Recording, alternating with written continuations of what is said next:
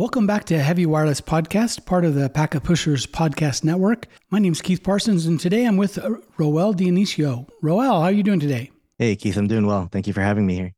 We brought you on to talk about starting a Wi Fi consulting practice. I thought of lots of people in our industry who do it, and you've done a fantastic job, and you've been very open to the public and tell people about how it goes. So I thought you could share your experience. So maybe we back up way back up to the very beginning. You had a full time job and enjoyed your job, and you decided to also add some Wi Fi consulting. Yeah. Yeah. I actually still have that full time job. So uh, I still have a full time employer. And uh, I, around the same time I went to this employer, started consulting. And I did it because um, I had just left a managed service provider. And from there, I felt that Wi Fi was such a, um, like, there weren't a lot of people that knew Wi Fi. They just knew how to put up access points and, and turn them on, but they didn't really know how to configure it. And, and during my stint there at the MSP, that managed service provider, I even learned I was doing it wrong.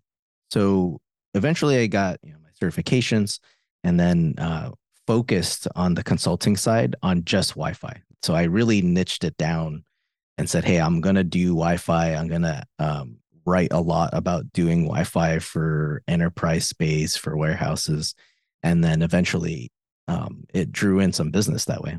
So you you also blog. You also have a podcast, uh, mm-hmm. Clear To Send podcast. It's what? How many hundred plus episodes? Yeah, I think we're mid 300s about now, somewhere around there. Um, I, I don't even keep track anymore. Once you start, you know how this goes. Once you start making episodes, you you're just making them, cracking them out. It's it's it's still more like a hobby for me and my co-host Francois, but uh, we learned that way. Uh, we learned Wi-Fi um, through by making these podcast episodes, and then also it becomes a, a marketing tool for us as well because people learn about these episodes and they listen and they they either decide that hey i can do this myself or i can reach out to me uh, or francois to for for help.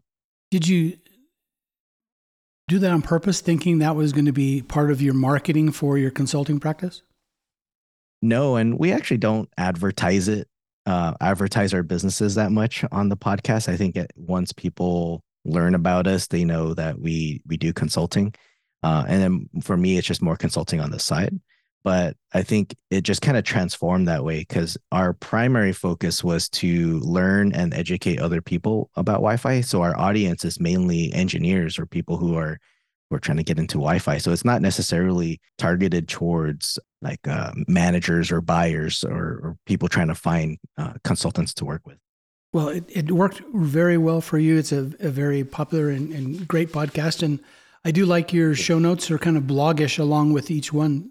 So there, yeah. you, you contain data in the show notes, which helps. Yeah. Well, let's focus on your consulting practice. What did, mm-hmm. what did you do to start? I mean, the, the, that yeah. first, that very, very first thing when you're, you know, maybe talking with your spouse and you go, I think I want to do this. How did you get started? Yeah. The, there's the business aspect of it, which is formalizing your business. And I'm in California, so there's a lot of uh, hoops I got to jump through but in terms of finding your first client usually the first client is the the hardest one. And then after that i would say your third or fifth client would be even harder because it's easy to get kind of the second and third uh, just in, in my opinion. But the way that i really got started was blogging a lot. So a lot of my um, a lot of the the good things that came my way happened to be from blogging and making videos I don't do it as much today, but uh, you know, I'm trying to get back into it. But earlier, a lot of I, I would um, attribute a lot of some of the successes I had was from from writing, and so I would write for the targeted um, person I was trying to reach. So either an IT manager or a, a systems administrator or a network engineer that just didn't know Wi-Fi. So I would write very specific topics that targeted questions that they might have and and then I would com- uh, combine that with SEO or search engine optimization. And at the time, I was in uh, the Bay Area, Northern California. So I would target companies in the Bay Area uh, just based on like what they would search for on Google. And how'd that work out for you?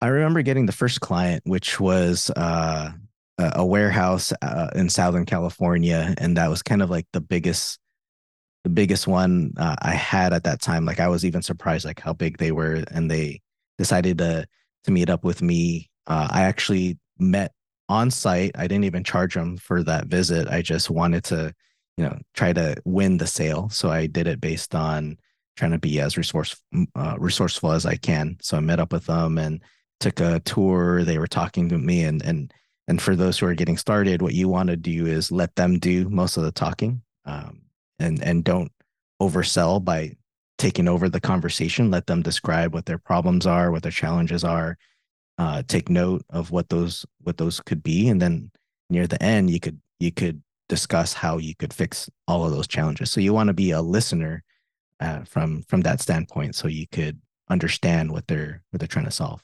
And did you, on that first visit, know the solution? I mean, you, you they obviously had a problem. They yeah. talked through it, and you yeah. you already did. You have the solution in mind as they were talking. I did because walking through it at that time, I had already got gotten, I think, my CWNA, a, a few of the CWNP certifications. So I knew what I was looking at, what some of their problems were with handheld scanners. Um, they would mention things like roaming and going from between racks to inside of a refrigerator, uh, things like that. And I could see what what the problems were. And obviously, they didn't have a design, so someone just kind of put access points wherever they needed and we ended up doing a full design for them and that actually worked out very well and so that that first sale did it did it scare you or did it give you reason to move on it didn't scare me um when i when i move on certain things i have uh, very certain level of confidence and and what I'm doing. Uh, I th- and I think be- a lot of that led up the way that led up to that point was um, I was in a lot of situations with the managed service provider where I was kind of you know hesitant and scared because of things I didn't know or I didn't know how to approach it. But I had really good managers there, so I learned a lot from how to handle certain things, how to handle stress, how to handle maybe some uncertainty. Uh, so I I worked a lot on my soft skills and also just having the confidence and and knowing that I could do what I'm about to do. Uh, and of course, like you, you make some errors along the way, but you try to learn from those, right? So there are certain situations where I have a client, and then uh, maybe they didn't like working with me, and uh, I don't hear from them again, and so I learn from from those. I, I will try to get feedback from certain people. I'm not afraid to ask for feedback either. I'll just say like I'll, I'll send surveys to clients and be like, "How did you how would you rate me as an engineer who came out to to do the work? And and just get feedback that way. But uh, I will reflect on some of the projects that I do and go, all right, what went what went right, what went wrong, how can I change that, um, what what do I need to do differently, or you know what what was I doing even on my personal life that kind of led to either a, success or failure for that project. So when you first started, were you on that warehouse project, did you sell the gear to go in along, or were you just selling services? Um, I think I sold. Yeah, I sold the gear as well. So I'll, around that time, I knew I I also wanted to resell um, network equipment, and so the first one I did was to be a partner with Cisco, but more on the Meraki side. Um, that one was kind of a challenge too, because being at that time being like a one person business, I don't think um, these vendors like that or they don't put any preference towards you right? You're smaller. Plus you got to build up that that clout with with the distributor and the vendor so that way you could actually sell um, additional hardware because there's there's like a certain cap they put you at. So if you if i at that time had, had i just started and i tried to sell something like $500000 worth of equipment they they probably would be like can you can you do that can your business do that are you able to handle it and so there's things like that where um, on the business side, it all comes down to like how you invoice, when are you going to get paid for that invoice, when can you pay the distributor? Like there's all sorts of things that I learned learned along the way that I didn't even know how to how to deal with. But I like I, when I work with other people, I always tell them like ask questions. So if I'm talking to the distributor, like I ask them what people would consider dumb questions, but I don't consider them dumb because I would be dumb if I didn't get paid and I was then on the hook for equipment, you know, like so oh, I wanted to be sure I knew what was going to happen after, you know, 7 days, 30 days, whatever. I I have a really scary bad story from when I first got started many many decades ago. I had bid on a project that I saw a PO came out for a university they wanted printers. And I happened to be with the distributor who sold the printers, selling yeah. I was think I was selling telephone gear at the time. But this printer thing came up and I I admittedly didn't know anything about anything. And thought I was like king of the world because I won the bid for a hundred yeah. printers. And so I went and, and, had a truck and I went to the distributor and picked up a hundred printers, took them, delivered them to the customer, took the invoice into the customer and stood there. And the customer's like, and I'm like, well, you're going to pay me? and they're like, no, this was net 30. And I yeah. had no idea what net 30 meant. And I'm yeah. standing there with this invoice that I I thought I was pretty good because I actually made an invoice in Excel and it looked, it looked kind of kind of like normal. And the yeah. guy goes, I'll, I'll, I'll, pay you. Is this address correct? Yeah. And everything's right. And then I'm standing there and he's just like, well, I'll pay you. And he had said net 30 like three times. And finally I did your stupid question and said, what does net 30 mean? And he explained it to me. And then I'm like, I think I was going to cry. And I might have actually cried in front of him. And he's like, what's wrong? And I went, well, I wrote a hot check at the distributor because I just thought I was going to pick them up, deliver them, and have a check. And it was Friday afternoon, so I'd have time before Monday to deposit it. Yeah. And he just looks at me and he's like, We don't even cut checks till next Thursday. Yeah. And I'm thinking I'm going to jail because because yeah. I didn't ask that question. So if you don't know terms net 30, you know, when are you going to get paid? Yeah. Who gets paid? Um, and distributors Even worse, will net 60 or net 90. yeah, and some and sometimes when they say net 30, they don't really mean net 30. They don't. Yeah, I'm dealing with that now. Uh, and you'll as a as someone who's consulting, you'll always run into this. You'll send your invoice, it's net 30. They haven't paid within 30 days. They're late.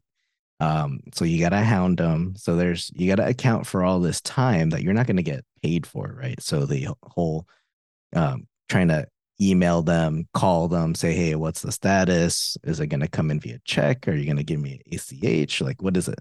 Um, so I'm dealing, I deal with that all the time. It, it happens. People pay late, but uh, that's where that's when I've learned to like add late fees. So I'll say, hey, just so you know, if you don't pay on time, I, I want to avoid having to add a late fee on your invoice. And then they start jumping. They're like, oh, late fee? Okay, well, I, I don't want to pay that. And sometimes I do pay it. Like it depends on the company. Some companies don't care. Like they have so much money, they don't care about pay. I remember the f- first time. Have you ever run across someone who has a 210 net 30? No. it's a it's if they pay within 10 days, they automatically get a 2% discount. Oh yeah. I would not accept that. So so a a 210 net 30 sounds good, but then they pay right away, but then they they just take 2% off well, that, yeah. I didn't approve that. And then they come yeah. back and tell you, well, it was right there at the bottom of the invoice. Yeah, you got to read read everything, right? So depending on the size of the company, some of them, you know, they'll have their own terms, uh, and then other companies they'll just accept your invoice and pay it. So yeah, and, and some people pay that same day. It it, mm-hmm. it happens. So it's just one of those things you have to know about. So you exactly. moved on for you had you had your first one, second and mm-hmm. third customers come along. What did you do to get that fourth and fifth customer? Yeah. Um, at that point, you actually need to start reaching out to your network. And this is where networking, not not the technical piece, but networking and talking with other people and creating relationships uh, and actually caring about people uh, really starts to help, right? So uh, once you start, say, like on LinkedIn, you start telling people that you do this work, then people start to remember you. So as long as you uh, keep up to date with like your blog and you post stuff on LinkedIn, you you you always want to be top of mind with people. So if they constantly see your stuff, they'll remember you, right? Um, and, and you always want to be on topic. So with me, I was always posting Wi-Fi stuff, Wi-Fi related stuff, anything that I could get out of whatever clients I already had. So I could, if I can turn one into a testimonial, take pictures, videos, and use that, I will use it and post it. And then eventually someone will come around saying, Hey, um, I have this client or or I have an issue. Would you be able to help? And so that's a lot of my uh, clients come in to through the website or as a referral. So there's not much actually sales where I'm calling out trying to try to develop a pipeline. And I probably should, but being that I'm small, I just I just don't. Yeah, I, I don't know if that's um, financially feasible when you're little because yeah. a salesperson needs a commission and they need mm-hmm. to have an income. And mm-hmm. as a as the owner of the business, you're thinking, well, if I got a guy to go sales, yeah. I'll get more sales. And that's probably true, but there's an expense there that yeah. you know might, you might not be upfront. covered. Yeah. Yeah, it's an upfront expense. And in, in, in IT, that sales cycle, like how long you're gonna get a client, it tends to be very long. So either like six months or even longer for especially big, big uh, deals where you're talking a large amount of money that a that a company is going to spend. They're not just going to go, yeah, sure, we'll we'll we'll spend money with you. And then uh, also there's the whole there there's I've run into clients where they just hate onboarding new vendors. So there's that challenge as well. So like it's a whole bureaucratic process on trying to uh, add me into their system so I could get paid. So sometimes it's easier to go underneath another company that's already in. And so you're technically being subcontracted to do something very specific. So there's like a lot of ways to to get a client, and usually you want to leverage your your network. Uh, and and this is where I tell people like you always want to be kind, you always want to be positive, share good things, um, because it's it's it's you that's ultimately the salesperson, right? I'm I'm a salesperson whether I like it or not. I have to sell myself. I have to sell the business. People are going to look you up. They're going to want to say, "Hey, do I want to do business with this person or this company?" So that's kind of the uh, perception you got to put out there and and kind of be genuine there as well. Where did you go learn about the mechanics and the the pieces that have to move for the business side of it?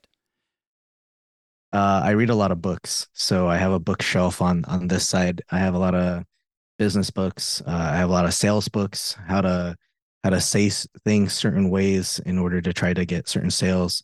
I've um, I I do I take free webinars. So California has free webinars on tax stuff. So rather than having to go look for a book that teaches you how to deal with taxes, uh, I just get that straight from the government that I give tax money to. So that's where you can ask a lot of questions. Um, uh, they, there's a lot of free resources out there. There's the Small Business Administration; they're helpful as well. So a lot of things are are available online. There's people that I talk to, uh, other business people that I talk to, uh, just to get ideas for like how to do things in the business. So for me right now, it's about processes. So I talk a lot with Francois about processes we should have in place on the business. So that way, if we bring on a subcontractor or or an employee, like there's already process in place that they could follow or or they would know or understand how you do uh, business with other clients. So lots of reading, lots of books, audiobooks as well, because I do drive up to the Bay Area quite a bit. So I can knock out at least two audiobooks uh, on the way there and on the way back. Well, it sounds like this takes a lot of energy. In, it does. It does. So if you were going to define, if someone's sitting back thinking, I want to mm-hmm. be a Wi Fi consultant, Mm-hmm. What would the personality traits be that you would recommend you need to have in order to?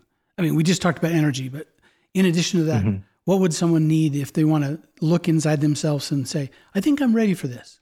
Yeah, yeah. If if anyone follows me, I'm I'm I take a slow process to things. I'm very um, methodical. I I like to think things through. So the I always like to learn just I do just in time learning. So if I know I'm going to need a certain skill, I will go and learn it as much as I can just for that that specific task. So um, you have to know how to calculate risk. Um, there's certain level of risk that you're going to take as a consultant, and you have to be able to determine that what you're comfortable with, what you're comfortable losing. So how much time you want to lose if that this doesn't pan out, or um, how how you're going to invoice. Um, there's things like uh, soft skills. Soft skills, I think, are the most important piece because as an engineer, we're engineers. We know how to talk technically. But a lot of times when you're trying to make a sale, you're talking to a decision maker, a manager, someone who's going to write the check, right? Could be a CFO. So you need to speak their language as well. Uh, and that means you have to speak intelligently about that. And even if you don't know, you want to maybe sound confidently wrong rather than questionably wrong. Like, I think I'm going to do it this way, or I think you should do it this way. Like, you just want to be confident in, in, in how you do things. And if you want it, that's just what you have to want, right? Uh, so it's a lot of uh, communication skills, how you write emails, how you communicate with people, um, how much transparency you want to provide. I I provide a lot of transparency with my clients, and they they actually love me for that. And I think I that's just how I attract the right clients. I've had clients that um, they didn't communicate properly, or they didn't they didn't um, work to like how I would do business, and so I would just cut them off. I'd just be like, uh, you know, I'm going to cancel this agreement. Um, uh, you've already paid me like 50%, and I feel like I've done 50% of the work. I'm gonna, we're gonna just cut our ties there, and and sometimes that even means if if it's a small invoice, like let's say, let's say they're they, I had one client where they were super late. I, I would say like three months late and I only added a 1% late fee. And I said, hey, just pay this 1% late fee. We're done. And all they did was just pay the invoice and skip the late fee. And so, um, and that was because when I do work with new clients, I actually request 50% upfront to do the work before I do anything. Um, and that depends like on the person I'm working with. If I feel like their accounting process is good, I'll, I might let that slide. But this client just didn't pay. And then they ended up paying the invoice, but not the late fee. And so I said, hey, uh, I'm just going to cancel the agreement because I think your processes are like, they're not aligned with like how I process things. It doesn't make sense. I feel like you guys don't do business properly. And so they they came back with, are you really going to cancel this agreement over $24? And I said, yeah, because it's my process. Like I'm not gonna skip the process and and then have you do it again on the other 50%. So like there's a way you have to stand by your principles running a business and then also show that to other clients. Like you can't just put up this fake wall uh, or or perception and then not really be about that, right? So I think um it, it all just comes back to like running the business you think should be you should run and and attracting the right clients because i don't just take on any client as well like a, uh, and i'll have initial calls i'll try to figure out like hey what's what's it like at this business do i feel like um they'll pay me if if if i do work with them so there's a lot to it it's not just about making money so what would the personality traits be of a good consultant if someone is thinking for themselves mm-hmm. i'm I'm ready to do this. What would you recommend that they have it before they start? Yeah, uh, you've got to be open minded um, and not be very close minded. I think engineers tend to be close minded in, in the way they think.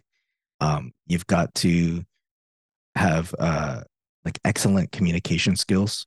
You've got to have empathy as well, because when you're dealing with maybe a manager, you don't know like what they're dealing with inside of their company. There's probably other aspects to it that you don't know. Um, you've you've got to be on your ball. So planning is like a big thing for me. So being able to think four or five steps ahead of what might happen. Uh, so I do a lot of planning and and I do a lot of documentation as well. So like documenting things that happen what I have with meetings, if someone says something verbally, I like write write it down because then they won't send it to you via email, and then they'll say like, "Oh, I never, I never said that," or "I never agreed to that." Um, so basically, uh, also looking out for yourself. little little CYA. Well, Rowell, thank you very much for sharing your time. If you were going to do this all over again, mm-hmm. would you do anything different? Uh, I think I would probably do more sales. Uh, I don't like cold calling, but I've I've the one time the first time I did it, I ended up getting a sale, and I haven't gotten a sale since. But I think uh, there's a certain like I get scared doing it, just calling someone and being declined, you know, or hung up on. But I think uh, I think I would have maybe a little bit more success that way. And I think it does work. It's just it's just like a certain way to approach it that that does work. But the other thing I would do differently is um, delegate tasks to other people uh, as early as possible because uh, at this point in time, like you'll get super busy, especially if you've got a full time job. Like it's incredibly hard to do everything and your your full-time job. So if you can offload accounting, for example, do that. If if if you need special specialized engineering, go do that. Get try to bring someone on and have a network of people that you could trust that and, and work with occasionally. Well, thanks for your time again, Rowell. This has been another yeah, episode you. of Heavy Wireless, part of the Packet Pushers Packet Podcast Network. And we're glad that you listened to this episode and stay tuned for further episodes in the future. Thank you.